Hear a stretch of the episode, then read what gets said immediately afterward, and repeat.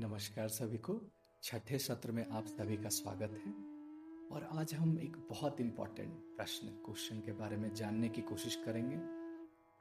Who am आई और what M आई मैं कौन हूँ या मैं क्या हूँ? जो हमारी एग्जिस्टेंस है, हम क्या है एक्चुअल में? हमारी आइडेंटिटी क्या है?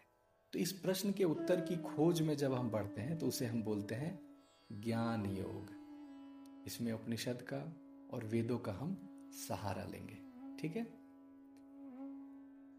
और एक बात और मैं बता दूँ कि हमारी जो बुद्धि है, उसे महत हम बोलते हैं, या आप उसे महावत समझ सकते हैं। हाथी का जो राइडर है एलिफेंट राइडर है तो हाथी क्या है?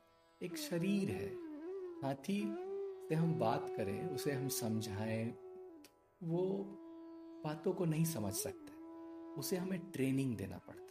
उसे हमें अभ्यास करवाना पड़ता है। बार बार चीज़ों को अभ्यास करते करते फिर वो महावत की बात मानता है। तो उसी तरह हमारे साथ भी यही है। हम कितने भी बुक्स पढ़ लें मोटिवेशनल टॉक्स कर लें या फिर सुन लें, होता है क्या है कि जब हम उन, उस समय, उस सानिध्य में रहते हैं तो बहुत अच्छा लगता है, बहुत लगता है जोश में हम आ गए लेकिन फिर बाद में, फिर नॉर्मल रूटीन में हम आ जाते हैं। तो सीधी सी बात है कि हमें प्रैक्टिस अभ्यास मेडिटेशन योग, इनका सहारा लेना है। ये जो मैं बातें कर रहा हूँ, ये सिर्फ़ एक पॉइंटर एक गाइडेंस है। अगर ये बातें थोड़ी सी भी लॉजिकल क्रिटिकल प्रैग्मेटिक लगे तो शायद आप चीज़ों को एब्जॉर्ब करने की या थोड़ी सी सोचने की जो क्षमता है, जो हम बोलते हैं मननम, वो बढ़े। तो शायद सीरियसनेस बढ़े योग को लेकर के, ध्यान को लेकर के। ठीक है? तो चलते हैं, आगे बढ़ते हैं। तो राजा जनक को अपने राज्य से निकाल दिया जाता है और एक नया क्रूर राजा आता प्रजा भी इतनी डरी हुई होती है कि राजा जनक की कोई सहायता वो नहीं करती है। राजा जनक को भूख लगती है, फिर भी कोई भी प्रजा उनके समक्ष नहीं आती है उनकी मदद के लिए। फिर वो एक मंदिर में, एक पंक्ति में, एक लाइन में लगते हैं भोजन के लिए। और उनके जाते जाते तक वो भोजन खत्म हो जाता है। फिर वो दोबारा पंक्ति में लगते हैं, एक मिट्टी के बर्तन को लेके और भोजन उन्हें मिल जाता है, लेकिन अचानक से भीड़ में वो बर्तन मिट्टी में गिर जाता है। क्योंकि वो मिट्टी का बर्तन था तो टूट जाता है और पूरा भोजन मिट्टी में मिल जाता है। तो वो घुटने के बल गिर जाते हैं और रोने लगते हैं कि मेरे ही साथ ऐसा क्यों हो रहा है? मैं तो राजा हुआ करता था। ना मुझे प्रजा सेवा दे पा रही है, ना मदद कर रही है, ना ये मंदिर जहाँ पर भोजन का भी बोला जाता था, खत्म ही नहीं होता था। मेरे समय एक बार खत्म हो गया और अभी देखिए मैं भोजन नहीं कर पा रहा। वो बिलखते हैं, रोते हैं और अचानक से निद्रा से उठते हैं, नींद से उठते हैं। लेकिन नींद से उठने के बाद भी वो उस दर्द को तब भी महसूस कर सकते कि क्या हुआ था उनके साथ सपने में। तो वो इतने परेशान हो जाते हैं कि वो सबको बुलाते हैं और ये प्रश्न करते हैं कि वो सच या ये सच? बड़े से बड़े विद्वान आते हैं, फिर वहाँ पर उस विद्वानों की मंडली में अष्टावक्र भी आते हैं। और वो सीधा सा यही बात बोलते हैं, ना वो सच, ना ये सच, तू सच। अब ये, इसको एज अ क्यूरियोसिटी आप लीजिए कि ये जो वाक्य है इसमें बहुत गहराई है, बहुत डेप्थ है। इवन आजकल जो आप लोग सुनते हैं बहुत ट्रेंड में चलता है, अहम ब्रह्मास्मि, ठीक है? तो इसमें इस शब्द के भी बहुत लोग अनर्थ निकाल लेते हैं या शायद इसके सही भावार्थ को नहीं समझते तो इसे भी हम समझेंगे आगे जाके, ठीक है? तो इसने क्या बोला? अष्टावक्र मुनि ने क्या बोला? तू सच। अब ये जो तू है, इसे समझना बहुत ज़रूरी है। सच तो हम समझ रहे हैं कि काइंड ऑफ़ एक ट्रूथ एक अल्टीमेट ट्रूथ की, एक रियलिटी की बात हो रही है कि एक्चुअल में सच्चाई क्या है? वट इज़ आवर आइडेंटिटी हमारा वजूद क्या है? हम क्या है? कौन है? कहाँ से आते हैं? ठीक है? तो इस चीज़ को समझने के लिए हम सहारा लेंगे सांख्य योग से प्रारंभ करते ठीक है? तो सांख्य योग बताती है कि एक पुरुष होता है, पुरुष। It is not translated as male इसका मेल वाला शब्द से आप नहीं लेंगे जो आदमी होता है। पुरुष शब्द को अभी आप समझ लीजिए, जो शाश्वत है, जो न क्रिएट हुआ है, न डिस्ट्रॉय होगा, वो हमेशा है पुरुष।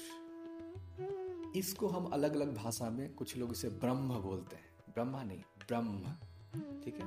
कुछ लोग इसे ही शिव बोल रहे हैं, शिव, ठीक है?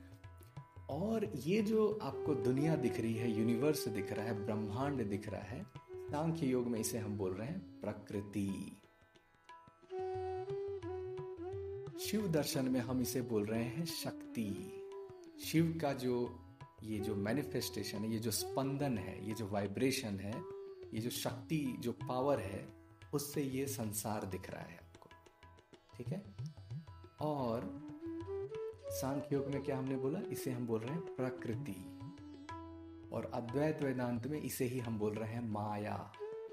ओके तो दिस होल वर्ल्ड यूनिवर्स ये अलग अलग thought of school of thought में हम बात कर सकते हैं। एक ने इसे माया बोला, एक ने इसे स्पंदन बोला या शक्ति बोला, एक ने इसे प्रकृति बोला। ठीक है? अब ये जो प्रकृति है, इतना तो पक्का है कि ये गुणात्मक है। इसमें गुण है। ठीक है, ये बड़ा है, ये छोटा है, ये बृहद है, इसमें ऐसी समस्याएँ हैं, इसमें ये अच्छाइयाँ हैं, ठीक है? तो इसमें गुण है, ठीक है? तो गुणों के बारे में हम बात कर चुके हैं, सत्व, रज और तम। ये जो प्रकृति है, ये गुणात्मक रूप होता है। और ये जो पुरुष है, ये निर्गुण है, ठीक है? इसका कोई गुण नहीं है, ना ये अच्छा है, ना ये बुरा है। जो मोरालिटी एथिक्स की हम बात कर रहे हैं, वो पुरुष में नहीं है, ठीक है? इंग्लिश में इसका जो सबसे क्लोजेस्ट ट्रांसलेशन है, उसे हम बोलते हैं कॉन्शियसनेस जो जिसी, जिसके बारे में आजकल बहुत ज़्यादा बात हो रही है न्यूरो साइंस में माइंड साइंस से जो भी हम बात कर लें, अद्वैत वेदांत में, बहुत सारी बातें हो रही है कि अल्टीमेट रियलिटी क्या है इवन आर्टिफिशियल इंटेलिजेंस आ गया है, या कंप्यूटर आ गया है। अब कंप्यूटर से पूछो कि कंप्यूटर होना कैसा लगता है? ओके सो इसे भी हमें उसे प्रोग्राम करके देना पड़ेगा। अगर कंप्यूटर को इसका जवाब देना है तो वो एक प्रोग्राम होगा। वो खुद से नहीं आए। ये आप ज़रूर महसूस कर सकते हैं। आप में भावना भी है। आपको आप कोई चेस में हार जाए कंप्यूटर से तो आपको बुरा लगेगा। लेकिन कंप्यूटर नाचने नहीं लगेगा। ठीक है तो कॉन्शियसनेस पे ही थोड़ा सा हम बात करेंगे। जो ज्ञान योग है, इसमें हम आगे बढ़ेंगे। तो फिर से आते हैं। अष्टावक्र मुनि क्या बोल रहे हैं? तू सच। तो इस तू को डिफाइन करने के लिए वो समझाते हैं कि जो मनुष्य है, इसकी एक अवस्थाएँ हैं। पहला है जागृत। ये जो आपको लग रहा है, ये जगे हुए हैं। ये मेरा जो पॉडकास्ट आप सुन रहे हैं दिस इज़ जागृत। ठीक है? निद्रा, जो आप सोते हैं, उसमें सपना भी आता है। सुषुप्ति डीप स्लीप ऐसा नींद कि आप सोए और कुछ सपना ही नहीं आया और अचानक से लग रहा है सुबह उठे मतलब ब्लैंक एकदम ब्लैंक और चौथा है तूरीय इसका मतलब अभी हम नहीं बात करेंगे, लेकिन अष्टावक्र मुनि बोलते हैं, यही तू है। ये जो तूर्य है this is your ultimate reality यही आपकी रियलिटी है। आप ना निद्रा है, ना जागृत है, ना सुसुप्ति है। ठीक है?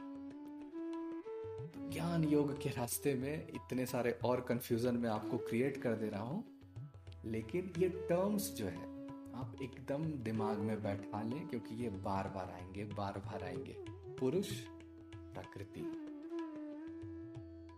प्रकृति प्रकृति गुणात्मक है।